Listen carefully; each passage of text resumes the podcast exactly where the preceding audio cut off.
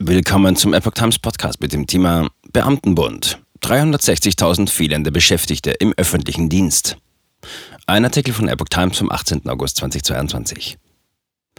In den kommenden Jahren gehen die sogenannten Babyboomer in Rente und im öffentlichen Dienst fehlt es bereits jetzt an neuem Personal. Wie können Berufe in diesem Bereich attraktiver gemacht werden? Der Deutsche Beamtenbund DBB geht von einer eklatanten Personallücke im öffentlichen Dienst aus. Nach Einschätzung unserer 40 Mitgliedsgewerkschaften fehlen 360.000 Beschäftigte, sagte der DBB-Bundesvorsitzende Ulrich Silberbach der Frankfurter Allgemeinen Zeitung. Dabei berücksichtigen wir nicht nur offene Stellen, sondern auch den Personalbedarf, der sich durch neue Aufgaben ergibt. Der DBB-Chef forderte angesichts der Welle von Pensionierungen mehr Stellen, eine Reduzierung der Arbeitszeit für Beamte und leistungsgerechte Bezahlung.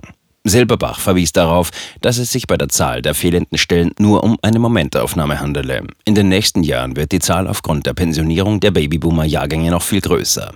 Um den Personalmangel zu beheben, forderte Silberbach eine langfristige Personalplanung in der Verwaltung, die den demografischen Wandel berücksichtige.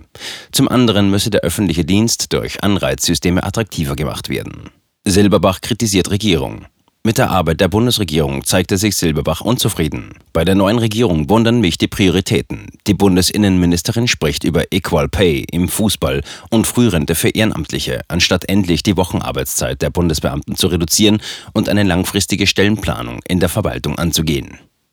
2020 arbeiteten im öffentlichen Dienst von Bund, Ländern und Kommunen knapp 4,97 Millionen Beschäftigte, wie aus dem Monitor öffentlicher Dienst des Beamtenbunds DBB hervorgeht. 2019 waren es demnach rund 4,88 Millionen und im Jahr davor 4,8 Millionen. Mit rund 2,5 Millionen Beschäftigten macht das Personal der Länder den größten Anteil im öffentlichen Dienst aus. Es folgen die Kommunen mit 1,6 Millionen Beschäftigten, rund 500.000 beim Bund und knapp 400.000 bei den Sozialversicherungen.